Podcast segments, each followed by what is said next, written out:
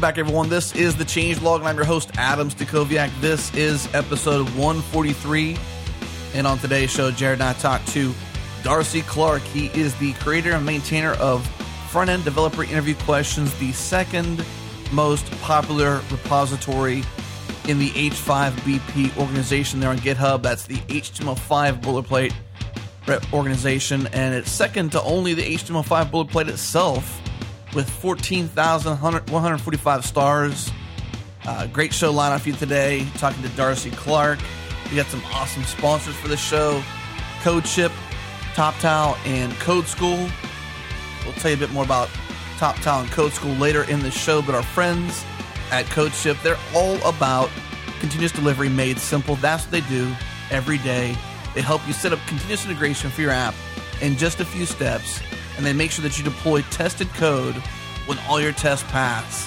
CodeShip is based on usability, so everything is designed to be as easy to use as possible. And in fact, CodeShip recently listened to feedback from their user base and redesigned the entire application to include new usability improvements and made it even easier to use. They've got great support for lots of languages and test frameworks. They integrate with GitHub and Bitbucket. You can deploy to cloud services like Heroku and AWS and you can get started today by trying out their free plan, which includes 100 builds a month and five private projects. When it's time to upgrade, you can use our offer code, the Changelog Podcast, to get 20% off any plan you choose for three months. Again, that code is the Changelog Podcast to get 20% off any plan you choose for three months.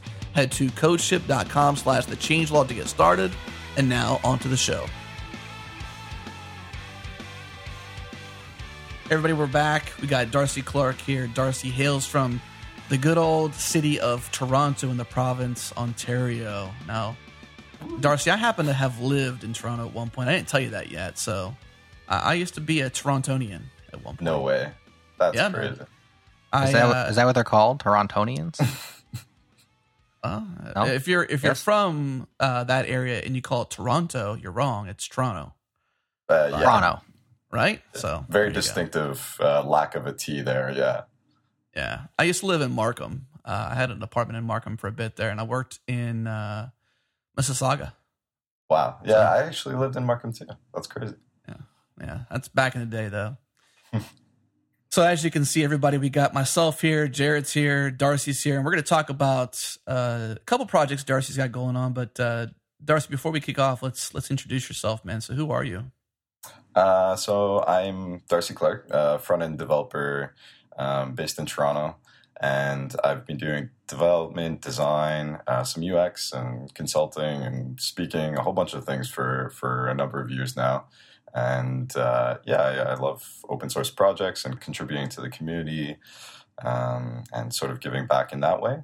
And so yeah, I've just uh, essentially been doing this for a long time and uh, I'm now here talking to you guys about uh, some projects. So yeah, that's a little bit about me. Yeah, so we we caught up with Darcy because on our fabulous radar, and actually in weekly, we're going to ship weekly to tomorrow. But this is recorded in the future, and you'll you'll hear it in the past. So it's kind of weird to tell you when it'll come out. But long story short, we found um, on the H- HTML5 boilerplates or organization there on GitHub a repo called Front End Developer Interview Questions. So we thought that was super awesome. It's a list of helpful questions for front end people that are interviewing potential candidates and maybe even testing yourself. Or, you know, if you're a front ender out there and you're thinking, like, well, I can probably answer some of these questions or I can't, at least gives you some waypoints of what you do and may not know. So we thought this would be a great time to either have this conversation ourselves, me and Jared, or invite you on if you can come on and, and luck be the draw. We got you on the show because here you are. Yeah, it's a quick turnaround, that's for sure. Looks like we're not the only ones that think this is a pretty cool repo. Uh, 14, highly popular. 14,000 stars, 2,100 forks, 119 contributors. This yeah. is pretty popular, pretty popular project. How'd you get involved in it? Um, so I actually kicked it off back in early 2012, I think. I was being asked by a lot of my friends to help uh, prep them for interviews.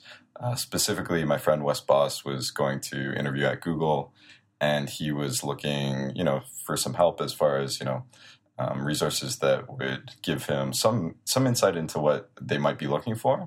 And I had gone through, I'd been around for a long time, even at that point, um, and I've been through my own my share of uh, of interviews and technical interviews. So um, I was helping him and uh, I think two or three other friends uh, sort of prep for interviews. And so I got a list of questions that I, I sort of was giving to each one of them. Um, and at the same time, my friend Paul Irish actually started um, another conversation with some community folks like Alex Sexton, um, Adam Sontag, Mike Taylor, um, and they put together a document that wasn't made public. Um, it was sort of just sort of like a scratch pad of interview questions that they also thought uh, could be helpful. Um, and I think they were using it uh, sort of in the private. So I initially sort of reached out, saw that, uh, cleaned it up a bit, and actually three years. Uh, as of Monday, three years ago, I posted a blog post uh, with that document, and that's sort of how everything got kicked off. So, wow, three years. That's that's crazy. So, when you first started it, I I went back in time and saw your commit was the very first. So obviously you're the starter of it, but what was it like back when you first started the the repo itself? Like, what kind of questions were there? There's several now, but what uh, what were you skimming across at, at that time? Uh, so there was uh, a whole bunch of um, it was kind of like a conglomerate. Like everybody just had put together their thoughts on, on what they kind of thought would be interesting. And you can actually see the original version um, if you go to my my blog, uh, darcyclarke.me um, and you search around, you can actually find the original blog post, and that actually has the the original form of that question. I called it a questionnaire at that point. Um, and a lot of people took it literally, like they were going to have to answer every single one of these questions in a in an interview, um, which was not the case. That This was supposed to be just a resource. But yeah, there was a number of different things in there. Um, originally, we even had some answers. There were a lot more jokes. Mm. It was kind of yeah. more funny. Some of the con- contributions from some of the other guys had put in some some extra things. Like I, I think people were saying like bonus points for things. Um, so it was a little bit more lighthearted, um, but at the same time, it was a, uh, also a lot more rough around the edges, um, which wasn't necessarily a good thing. So you said Wes Bos. Uh, this sort of keyed around the time whenever he posted a blog post about what he learned interviewing with Google and this is sort of was it was it something you were working with him on or paint that picture for us?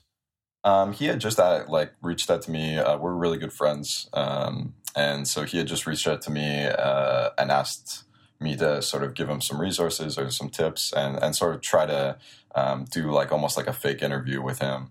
So he was just trying to prepare himself for that that Google interview, which he later uh, wrote a blog post about his experience going through that. And there was a, a, few other people that had asked me to try to give them, you know, advice or, or give them.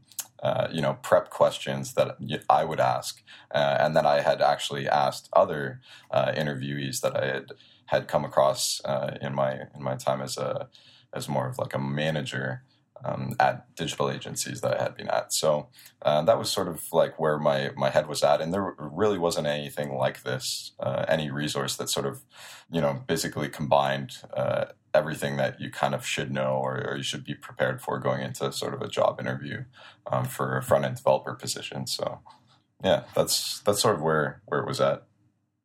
And that was kind of my take on it too. Was like, it's not so much only for the interviewee it's also for the, uh, or sorry, the interviewer. Uh, it's also for the interviewee because it's sort of this, um, you know, this hit list of what you may or may not be asked for one, or preparatory to get to a point where you could be interviewed using something like this and just sort of find out almost like waypoints, figuring out what you do and don't know well enough to go into a front end developer position or it, it's at what degree you're ready for you know, um, a senior position, a junior position, you know, or a green position, for example. Yeah, it's definitely it's sort of a catch-all. Like it, it definitely covers uh, the audience that it covers is, is probably like threefold. Um, somebody in a more technical or senior level position that's actually interviewing somebody, and and again, like you say, um, somebody that's going to be interviewed uh, who's trying to prep, or even somebody I've I know a lot of people that are going through uh, boot camps that are using this also to try to train themselves to get ready just to get into the the industry, try to see um, sort of get a pulse of of what's expected of them um, once they get get out there. Now, not all of these questions are, as you say, they're sort of tiered. Um, although there isn't a tier system in, in the actual document, you're definitely not expected to know everything um, that's in that list. Uh, you know, if you're a junior developer, but I think it's really good uh, a good resource for people to go and see what they maybe uh, should be researching or learning a little bit more. And I think it just asks the right questions, essentially, to kind of make a half pun. But uh, yeah. I'm reading through some of these and uh, web developer myself, both front end and back end. And, you know, I've been around the block a few times and there's definitely ones in here where I'm like, man, I know what that is, but like how to uh, articulate that in a way that would be impressive, you know, like that's not going to immediately come to me. So there's definitely some good questions in here. I kind of have a, a thought about front end developer in general, like the term, the role, um, the changing landscape that yeah. we find ourselves in. Because when this project started, I think the idea of a front end developer is probably maybe not dramatically different than where it's at today, but at least, you know, it's slid from one side to the other. Um, have the questions needed to change to keep up with the fluidity of, of the position? Uh, yeah, 100%. We definitely made it a lot more objective. Like uh, we got rid of uh, any kind of answers that were in there. Um, there's definitely a focus more. We had uh, uh, up until a few weeks ago, I think we still had questions that were specific to like jQuery, and uh, we didn't think sort of as uh, an organization and, and the people that are helping to maintain this project now, we don't think it's a, a good idea to essentially point out one library over another. Um, essentially, we would get into a position where we'd be, you know, fraught with just the abundance of different frameworks that we have to sort of support um, and say, uh-huh. oh, the, these are the questions for uh, Angular, and these are the questions for Ember, and all, all, things like that. Um, so we try to get more library agnostic and framework agnostic. So uh, it's definitely matured. The document's definitely matured, and and the questions have matured, and you can definitely see that it's more focused to concepts, more, uh, or it's trying to be uh, more focused on co- concepts. And uh, I think the goal here is to try to always have a question be more open ended so that um, it can be sort of left up to interpretation a little bit and that you know the interviewee or the person on the other end um, can sort of get a chance to talk a little bit and hopefully it starts a discussion if if that's what they're using this document for which is to actually interview someone. Hopefully it starts a discussion between uh, the two people in that room um, or on on a phone call or wherever they are. Yeah i think it's wise to remove you know implementation details as much as you can obviously when you get to the javascript questions like we're going to use javascript um, whereas probably back when you started with it it was probably pretty safe to like assume, well, it's just going to be like jQuery oriented questions because that was such a dominant tool at the time. Um, and the landscape is really diversified with the different frameworks and libraries that are available. But yeah, that that original blog post has jQuery specific questions in it, whereas like the current state now has that removed, like you said, agnostic towards a particular camp. Yeah, I, I didn't think they were that useful, anyways. Um, they they really didn't add much value. Um, again, we're trying to, I think, hit on topics um, that are sort of more objectively true or, or that you can talk mm-hmm. about at a higher level. So you know, for instance, you could talk about uh, Sizzle, which is jQuery's selector engine, and its specific implementation and how it returns a collection. Um, but that kind of concept of actually just selecting an element um, in JavaScript, it's a, it's you know, it's ubiquitous. It's a, it's not specific to. Uh, you can talk about it in sort of the native implementations that you can use. You know, let's say a native method like um, get element by ID, or query selector, or query selector mm-hmm. all. Um, so so we tried to remove that, and I think that just shows a maturity and a growth over over the years um, uh, and of the project too, um, especially as of recent. Since the project actually moved uh, a couple months ago, it moved from originally being still a personal repo of mine to being under the HTML5 boilerplate organization. Um, we made that change. Uh, me and Paul did that two months ago, I think. And there's been a huge influx in contributions, and, and it's definitely matured. Even in the last two months, it's it's exploded. So um, let's talk yeah. about that part there. Two months ago, then. So what was it like merging a personal project into an organization? And then, if you can recall, what were the the I guess the stats at that time, like forks and watches and stuff like that, the stars? Yeah, uh, I mean, it hurts a little bit. It definitely takes you down a peg. Um, at the time, uh, over the last three years, I, I, think we had got about 9,000, close to 10,000 stars. Um, we had still had the 25, I think we're past 25 language translations, um, which is amazing. I, I think that's probably yeah. the best, that's the best stat um, for this project is the community involvement that we got worldwide um, and people adding resources in, in their own uh, dialects was, was great. Um, so we had, I think, 25 language translations, about 10,000 stars over that three year span of it being uh, repo associated just with my name. Um, although I've always tried to keep liner notes for the original contri- uh, contributors for um, the other sort of documents that were running around um, three years ago but yeah, essentially we went from that, and two months ago we made the ownership, or we changed ownership to the HTML5 boilerplate organization, and we saw a huge influx in traffic, lots more visibility. We've got, I think, another four thousand stars since then, so we're now up to you know fourteen or fifteen thousand uh, stars and two thousand forks uh, or something crazy like that. Uh, you know, tons, uh, over a hundred contrib- uh, contributors, which is another great stat. So it it's seen a lot of uh, it's I, I, think it's the second most starred uh, repo uh, for the organization after obviously the HTML5 boilerplate um, wow. projects. So that's huge, man. I mean, yeah, fourteen thousand forty-eight stars, two thousand one hundred twenty-six forks. 119 contributors. That's definitely not a, a stat to shake a stick at. And and to tee off what you'd mentioned about localization for languages, a post recently from Mikeal Rogers, who was recently on the show for IOJS, he has a post out there called How IOJS Built a 146 person, 27 language localization effort in one day. And one thing he talked about was how he traveled to uh, Korea and how there's a node community in Korea that, you know, was sort of hidden, I guess, to the rest of the world because they sort of operate in these sort of localization uh, silos that don't really go beyond their language. And so having the localization that you've gotten already with multiple languages is is pretty huge. Yeah it was uh, it was amazing to see. That was uh, something i wasn't expecting. The first the first ever commit uh, that somebody made I think it might have been a French translation. Um, I had no idea how I was even going to handle that or how, what that was going to look like. The fun thing about this project is it's essentially just a markdown file. Um, so I think yeah. it, it, it allows itself to you know it's really easy for people to get involved in and i think that a lot of people feel that they can actually uh, make a commit very easily or, or, they can actually contribute to a project like this um, and not have to worry about you know adding tests or things like that. So um, it was great to see that you know worldwide we we got some traffic and that people were um, you know I, I that wasn't even uh, a push from me. I didn't ask the community to to make translations. They just did.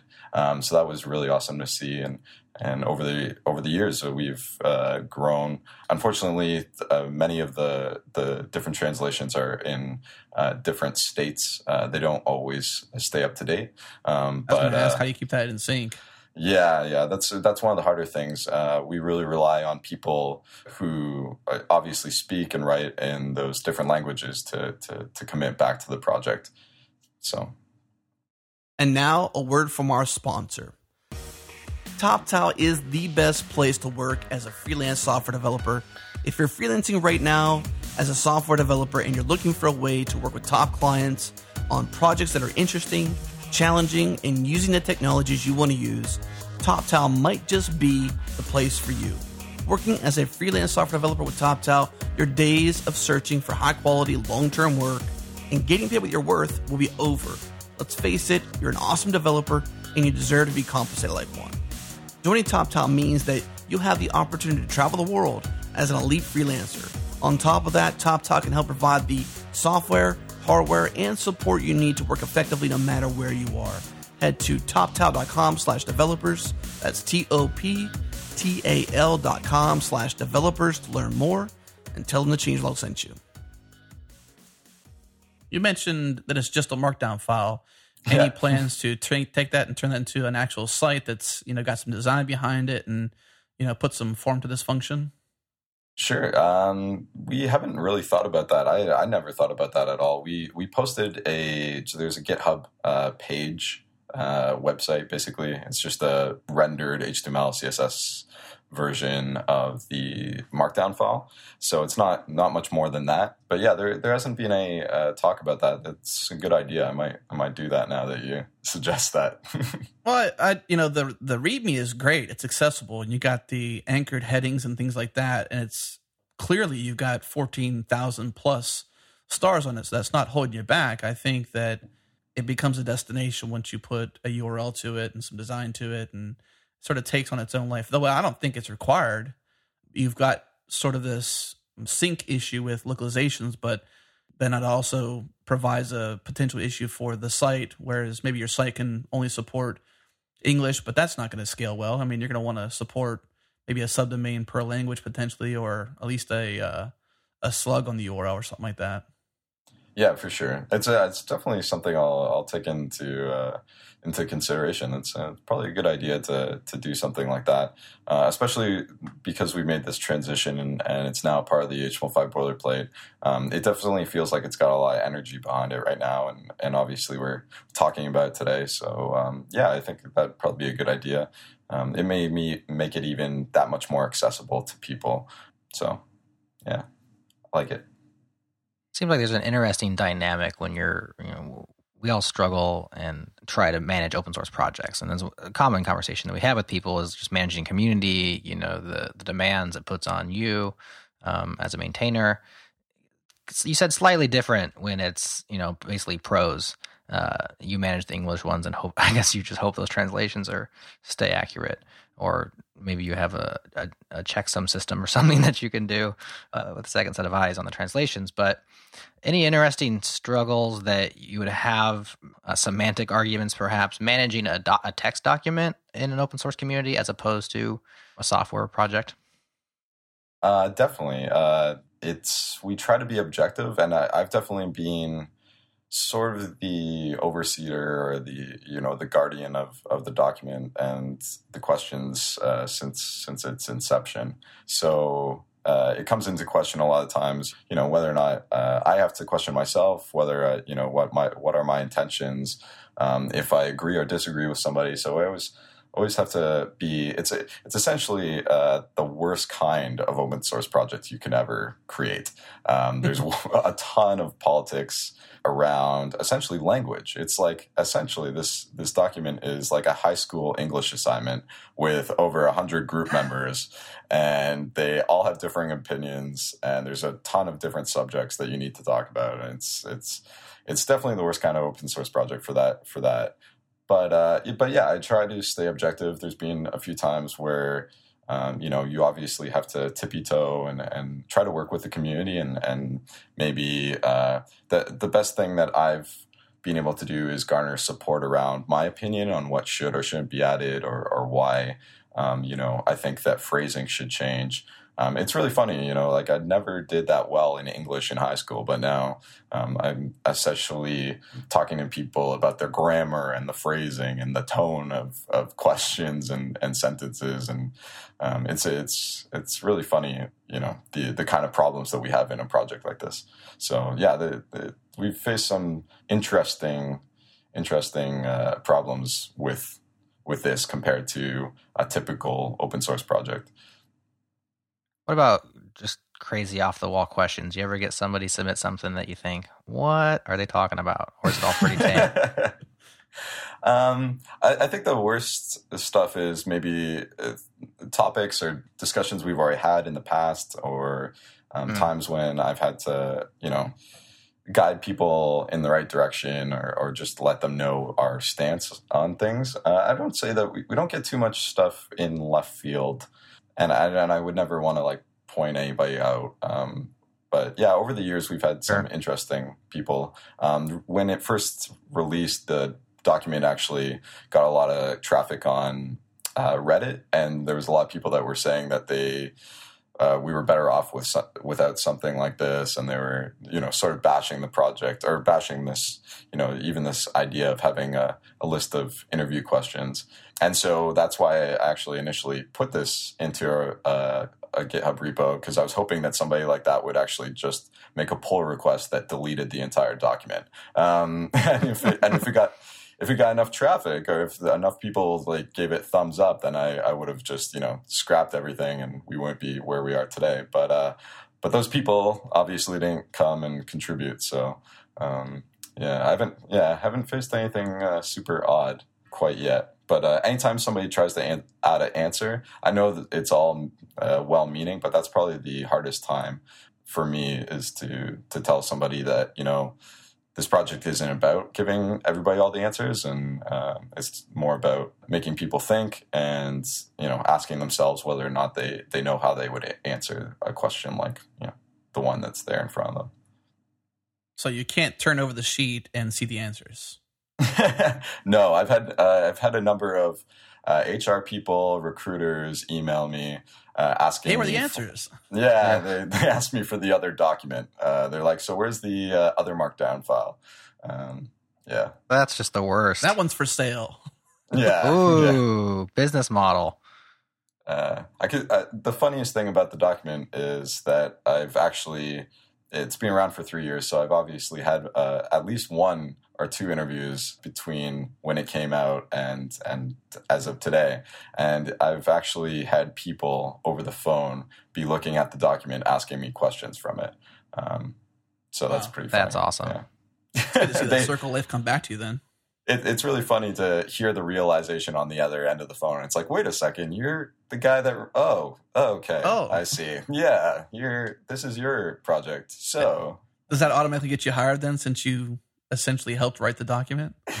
no, I, I, I struggle to, uh, you know, as anybody does, you know, I struggle to come up and communicate, um, yeah. you know, the the my my answers, you know. So I think that the best thing that I hope these questions do is obviously start a discussion, and and the smart people will will get the jobs. Uh, but yeah, I I don't automatically uh, get a buy or a pass. So what you need to say when when you get somebody asking asking one of your own questions, you have to just say, "No, see, you're asking it all wrong. You're supposed to ask it like this." and then you get the job.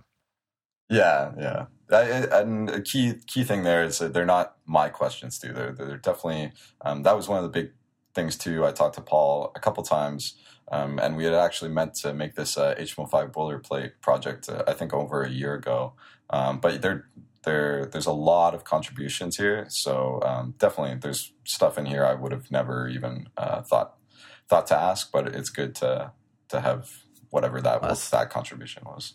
That's the beauty of open source is that um, you know is that you you know three years ago you read a blog post sort of based on you and your your friendship with uh, his name's Wes, right? Yeah, Wes Bos. Yeah, Wes Bos. Um, so you know you're trying to prepare him for and you know just prepare in general and you decided to share that. That's what i love about open source and one of the things i think stirs up so much emotion between jared and i and what we do here at the changelog because you know this one little act here you did three years ago has probably paid it forward for so many developers and it's probably even impossible for you to see the ramifications of uh, you know one act of open source uh, propel in such a way. 14 thousand stars later. You know, I can't recall how many forks because I moved away from that tab, but you know, so much.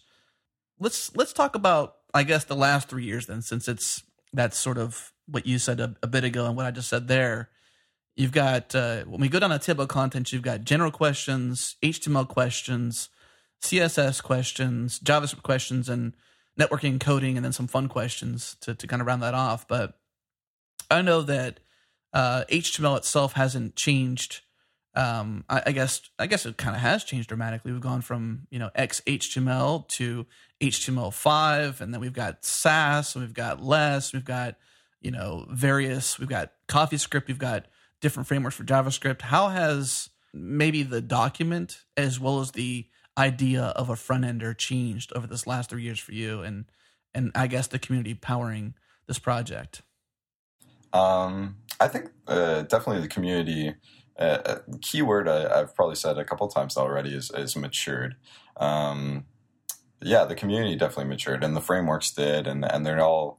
We're talking about sort of higher level programming paradigms or theories and how we can implement that in JavaScript. We're getting native support um, for a lot of things that uh, we think are helpful in other programming languages now with like ES6 coming out. So I think that we've seen sort of definitely a lot of change. Preprocessors weren't even a thing in 2012, right? So it's it's really funny to see where we came. Uh, maybe less was around. Well, less was around. If you were using less, you were. hey, like, Sass was there too. Sass is like uh, seven years old. No way. Don't, don't Yeah. mess with Stack and the Sass way. Yeah, He'll tell you Sass, all Sass about goes it. back, oh, man. Sass man. Okay, well, was okay. invented by Hat, Hampton Catlin about seven years ago now. Probably seven and a half years ago. Was not mainstream. Right, I wasn't Sasuke's using coming it, up, so it wasn't uh, yeah. it wasn't yeah no it it became more in light i would probably say you know 2009 is probably when it got more and more prolific. Um but yeah sass has been around for that's what people don't get either is that sass and probably why the whole different topic and which maybe is a different show but let me put this out there while we're on this topic is that people don't realize that sass has been around for so long and that's why it's so trustworthy because the people that have been behind it have been with css morphing and changing over these years and morphing and changing with everything the interface has been doing and have been making Sass evolve into SCSS. And then now you got libsass, and you got all these different things that have come come along with it. And no knock against less, but Sass has been there for a very, very long time, almost seven, more than seven years. Yeah, d- now that you guys say that, I definitely remember when Haml and Sass first came out. Um, and it was, yeah, I, I do remember it was a long time ago. And uh, I guess I my brain is uh, being fried by all the, the framework uh, sort of wear and all the new pro- new yeah. processors. Yeah. I think. I think it's safe to say that in 2012, unless my timing is totally off, I think in 2012 we could say that you know front enders were still debating whether or not preprocessors were a good Yes. idea or not. Um, That's true. Whereas today it's pretty much an established thing that It's a you're going to want. Yeah, it's more of a no-brainer. I'm sure you still have your fringe people who think it's stupid, but they're fringe. Yeah, and I would say single page applications weren't like as big. Um, we might have been using hash bangs back then still, or you were writing your own framework to do routing and things like that. And now, obviously, we've got a, a ton, a huge uh, variety of, of libraries and tools now. Um, but again, that those kinds of things I, I try not to, and we try not to talk about in, in this in this project. We we talk about the concepts they bring up, right? Like routing and the history API or something like that. Uh, we talk about Mhm. data binding and things like that that are more global and, and can be uh, applied across uh, any framework or, or any framework probably would need for building single page applications. But uh, Yeah. that's definitely something that's changed um, in the last three years is uh, seeing that. And uh, we don't have a lot of questions about testing, which I would love to see more of. And I think that's uh, definitely something that the community has embraced in the last three years is testing your code and writing, you know, modular code. I think we could do a better job at, at, at uh, applying sort of TDD questions uh, in this document. Um, so that's maybe something that somebody can make a pull request for. Do you think it's safe to say that that the breadth of knowledge that's expected of front enders has increased over time? oh yeah, for sure. Oh yeah, Was that too easy? Too easy that was, question? yeah, that was. Uh, That's it. I had to struggle with that one because I knew his answer. Because I mean, it's Is it I ever going to contract? dramatically. Will it ever contract? Will it ever get Uh, easier? I think that there's definitely been specialization. I think there's a lot of people that might be doing backend JavaScript work now because Node and IO are have got to a point where people trust them for production. Um, so I think that there's a lot of there might be people branching out and, and getting more specific in their roles um, in what we would have considered front end development realm or, or lives. Um, and I think that you see designers, uh, the term designer in our industry has sort of changed too. So that designers are now expected to code, so they might know HTML and CSS, and they may be able to design right in the browser, right? Build experiences right in the, the browser. So um, I don't know if if the the the term front end developer, I don't know if they're we're ever going to be asked less of. I think there's always going to be more that we're Yeah. expected to know. Um, and it, it's very hard because you straddle the line of you want to make a performant website. So how you know you need to understand um, you know protocols. You need to understand the backend APIs you're hitting. Maybe you work with that backend developer to develop those APIs you work with, and and things like that. So you you really have to understand the the full gamut of what it is to build a website and how that website you know gets cached on people's uh, laptops and on their phones and how it gets distributed worldwide uh, on the internet. So it, it's very interesting. Um, you know what's expected of us, and I don't think that there's any less or will be asked any less uh, in the future. Like uh, it's just a growing growing batch of things we should know. well, that's definitely one area where I haven't paid a ton of attention as a front ender is the networking side of it, the performance side of it, and that's that's where I think you begin to to blur and cross the lines of, and not to put it any and to use words or language like just as if it's not good enough, but you know, when you're just someone who writes HTML or CSS or Sass or HAML to crossing the lines to being more developer speak when you're talking network and talking protocols and, you know, multi domains and just performance stuff. But that's a different topic. So Jared and I wanted to close the, the, the call to to turn a couple questions on you. Would you mind if we pulled a couple of our favorites out and and, and ask you a couple questions? Sure. Yeah. Yeah. You're on the hot seat. You're on the hot seat. You can't say no. Uh-oh. Uh, Okay. Jared, take the first one. I got one too. Oh, you want me to go first? Yeah. All right. Well, I'm going to start off easy because Adam's the mean one. So uh, well, I'm to start in the, you got categories. I'm to start in the fun questions. So here you go. Um, what's a cool project that you've recently worked on? Um, so I recently worked together with a digital agency. Um, I can't, I don't know how much I can say about it, but we launched a project for the Grammys for uh, a very well-known card company, and we were we essentially did um, facial recognition using the CLM tracker. CLM, um, if you guys have heard of that, it helps you detect like someone's face in either through a webcam or video or Mm. even from like any sort of image data. And from there, we actually generated a custom unique song um, based on your face. So your face, you basically take almost like a selfie or you uh, can use your webcam and it, it generates a unique song for you.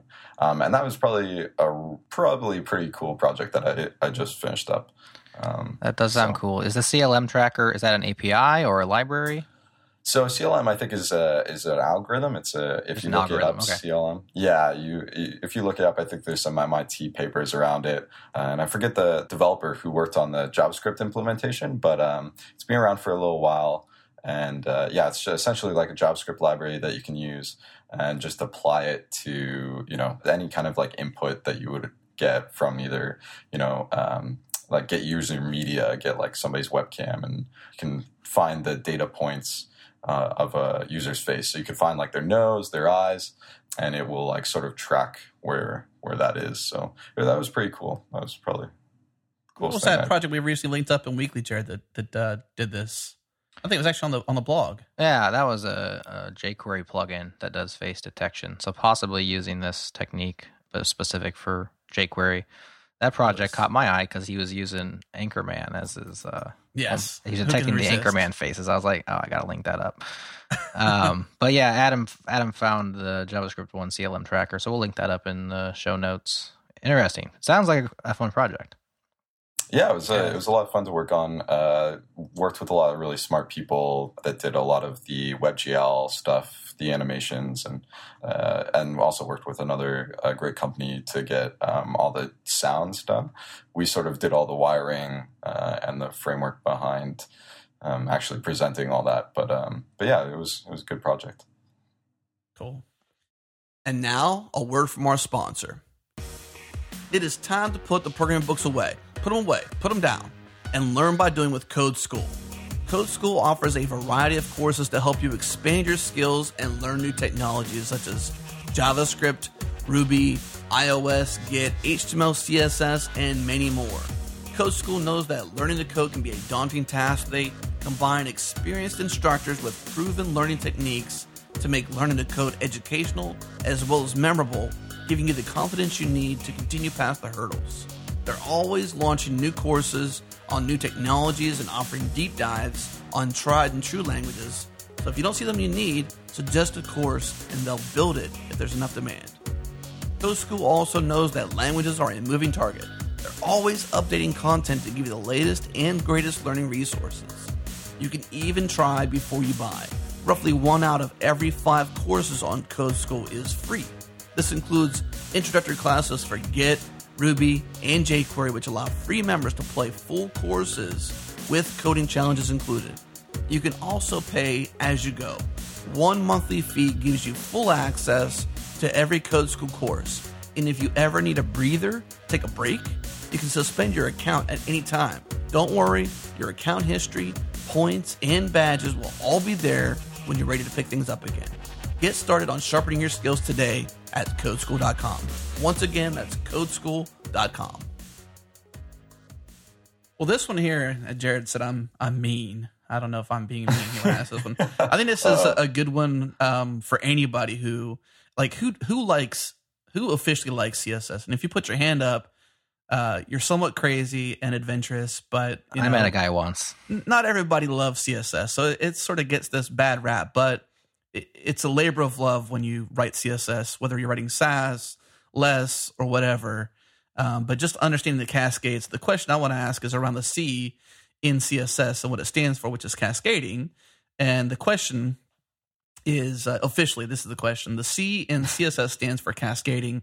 How is priority determined in assigning styles? And give a few examples if you want to.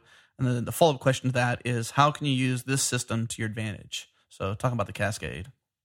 Uh, okay. Uh, let me try to find that question. Is it actually in this document? Are you guys just pulling out of this document? You guys are crazy. um, I am not pulling your leg; it's in your doc. It's, we're going it's, through your okay. we're going through your rejected pull requests, and we're asking Yeah. It's near the bottom of the uh, README, or near the bottom of the CSS and README. I told you he's mean, man. That's tough. well, Well, I like this don't- one because it shows off the, the cascade for CSS, which is cool. Well, cascading essentially, yeah, child elements uh, in, inherit um, the styles of their parents. So that's that's sort of the cascading uh, styles there. But um, I, the to be honest, I try not to answer these questions. Uh, Okay. not not to be on the uh, hot seat, but because uh, I, I was actually asked by another person recently to to do a talk and to basically go in there and, and answer a bunch of these questions.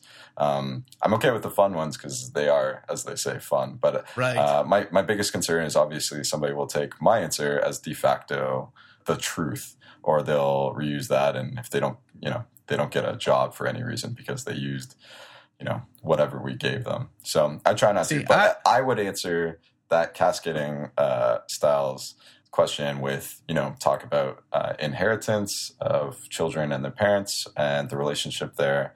And then also talk about you can use this by creating uh, you know little modular uh, pieces of css that can be reused using classes.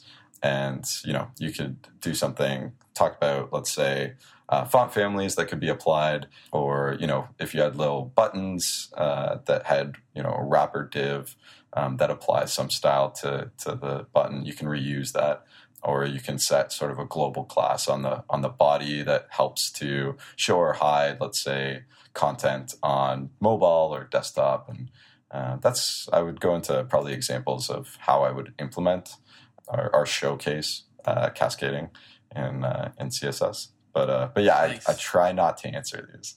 I try not Well, to. this is yeah. I like uh, what I was really asking. Why I wanted to ask that question was I was really hoping you'd say the word specificity, because uh, two two co-hosts ago, uh, Wynn Netherlands started this this podcast with me, and it was funny because anytime we had a style sheet related topic on the show, and Wynn if you're listening to this or anybody knows Wynn, bring it up to him because uh, I loved it because he could never say specificity, and he would always say, "Adam, can you say that for me?" Or I forget what how it kind of evolved, but uh, he could never say specificity. Uh, I think I can. My English is okay. Uh, specificity is Almost perfect. Almost perfect. almost. Specificity.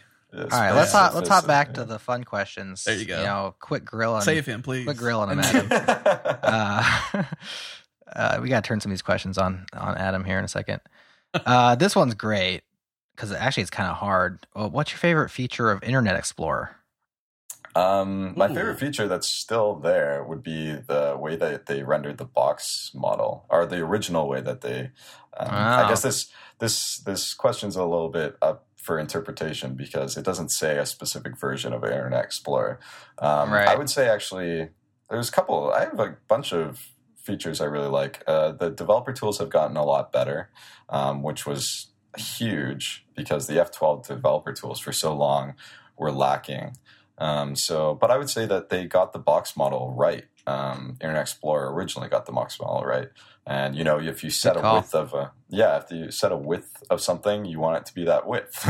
like Right. uh, you know, I remember having to play with margins and have all these Ah. calculations in your head. And wasn't there a double margin bug as part of Uh, that though? The box model Yeah, that that was there it was was like some- IE six. Yeah, Probably. I mean, and and now we have is a box sizing border box to get that functionality back.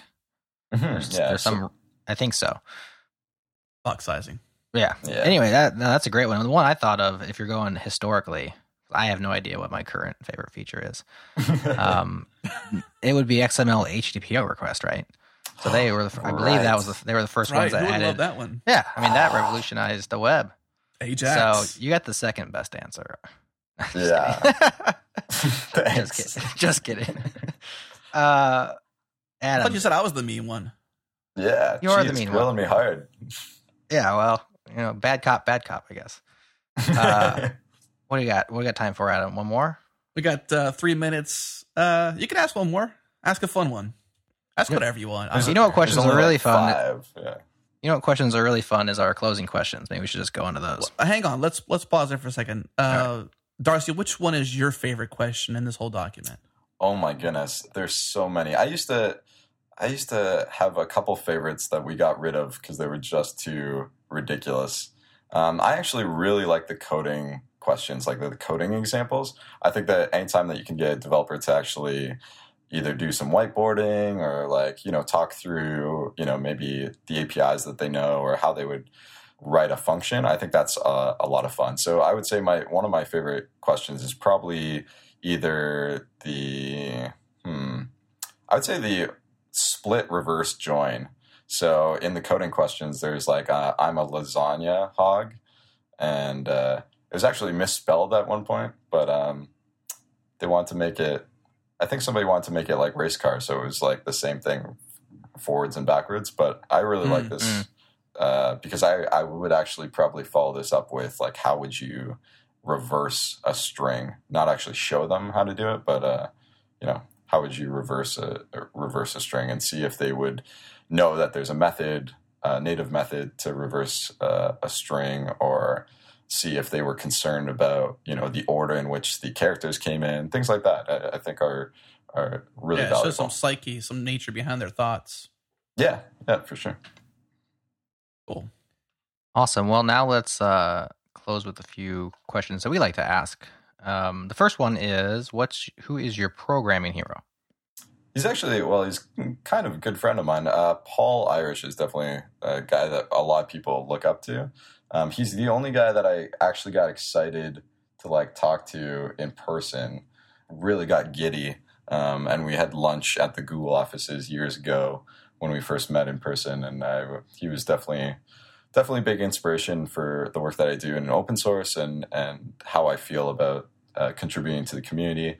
Um, he's a good role model, and I, I think he definitely works tirelessly, or at least he used to work tirelessly. I'm not sure if he's taken a little bit of break, but he's he's always contributing to the open source community, and uh, I think yeah, he's he's definitely my development hero, I guess. Yeah, good call. I saw Paul give a talk at I think it was like jQuery Con back in probably 2012, 2011. Just a very entertaining and smart and speaker, kind of a inspiring guy. It makes you want to do cool stuff on the web for sure. For sure, had yeah. Paul on the show actually back in the day too on episode sixty-seven. So Nice. talking Probably about talking. obviously HTML5 boilerplate, Mhm. Modernizr, and and a bit more. Awesome. Next question. So, um, a call to arms to the open source community, whether it has to do with front end developer interview questions or another project you're doing. If you're speaking directly to the open source community, which you are, uh, what would you say to them? I would say inspire is the best thing I could say, like that one word. Um, it's sort of a motto that I've had for a number of years. Anytime I do a talk, I sometimes show less code than people expect me to because I'm trying to show off, you know, examples of work or or something really cool that's going to inspire somebody. Uh, I think that's the best way to educate someone because uh, if you're giving a talk or you've been writing a blog post, you only have so much time, so much of that person's time uh, to try to teach them something or try to get them excited about a topic. Um, so if you can exp- like inspire them or um, get them excited in some way, they're going to go off and they're going to go do that research and, and learn more. Um, so if you can be sort of the spark, I think, uh, for someone else, whether it's in you know in your community or even broader, um, if you can really show somebody something awesome or, or, try to explain something in a way that is entertaining, like Paul does and and a lot of other people do, um, I think you're doing a great uh, service to the to the community, and I think that that's something I try to do, and I hope that other people try to do is uh, inspire inspire our peers. So, good answer. Love that. Inspire. Um, yes. Next one. So, if you weren't doing what you're doing, um, which is you know being a front end developer and the way you make your living and what you're doing with your life, what would you be doing instead? What do you want to do? hard question. I'd probably be. Uh, I'm not sure if it's an easy way out. I'd probably be like a designer. Is that is that fair? Is that okay to say? Uh, if that's what you want to be doing, yeah. your answer's your uh, answer. Uh, okay, well, I'd be a designer or I'd be a marketer. Uh, I thought I might want to be an accountant or a math teacher at some point, but uh, there's no way I was going to look at ledgers all day. So, yeah, I think I'd be, probably be a designer. I actually went to a performing arts high school and majored in graphic design. So I, I, I really like design. So um, yeah, yeah, I would probably be a designer. Awesome. All right, last question. I don't think we pulled this one out for a while. Okay. Um, and that is, what's something that's on your open source radar, a project uh, that, nice. got, that has you excited or has inspired you that you could share with everybody that you're interested in? It's something that I've seen recently, or something that like, yeah, something you've seen or that's on your radar. Maybe you've maybe you use it and you like it, or maybe you can't wait for a chance to give it a try. Just anything. Another way to answer that uh, that question too is if you had a free weekend where you didn't have to do anything work related or whatever, what would you hack on? That might also answer that. Well, definitely, I have. What would you play few, with? I have a few free weekends. Um, I think that the stuff that the Flipboard guys uh, posted the other day with React Canvas, uh, I'd yeah. love to, to to dig in there and check that out yeah, a lot of that like React Native sounded really interesting. I'd love to see what they're what they're doing internally uh, in those projects and, and sort of dig into their code. I think they're they're pretty cool. So yeah, those are two that are on my radar. Uh, doing more React is definitely in my future uh, for sure. I, I love the idea of the virtual DOM. So I think that's it's a sexy sexy thing and a sexy topic right now. So. We uh we don't have them lined up yet, but that's definitely on our hit list of shows to have in the near future. So we're gonna reach back out to our Facebook contacts and get some people from the React team on on the show to talk about React. So yeah, it's it's a great project. So and only because there's React do I somehow subliminally think it's React, but it's not. Yeah. It's React with the T yeah. at the end. So yeah.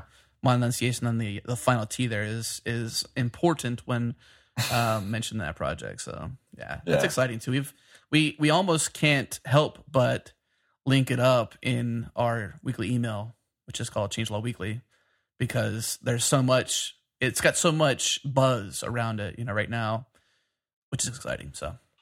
Uh, I'm going to do something a little different this time around for the close of the show. We've uh, so if you've listened to the most recent show or one of the more most recent shows, which was 141, we talked about how I've come on to be the first full time employee of this year company called the Changelog, and how that matters to the community, what that means for this show, what that means for the Changelog going forward. And I thought I'd uh, mention a few members because we have a membership. It's twenty bucks a year.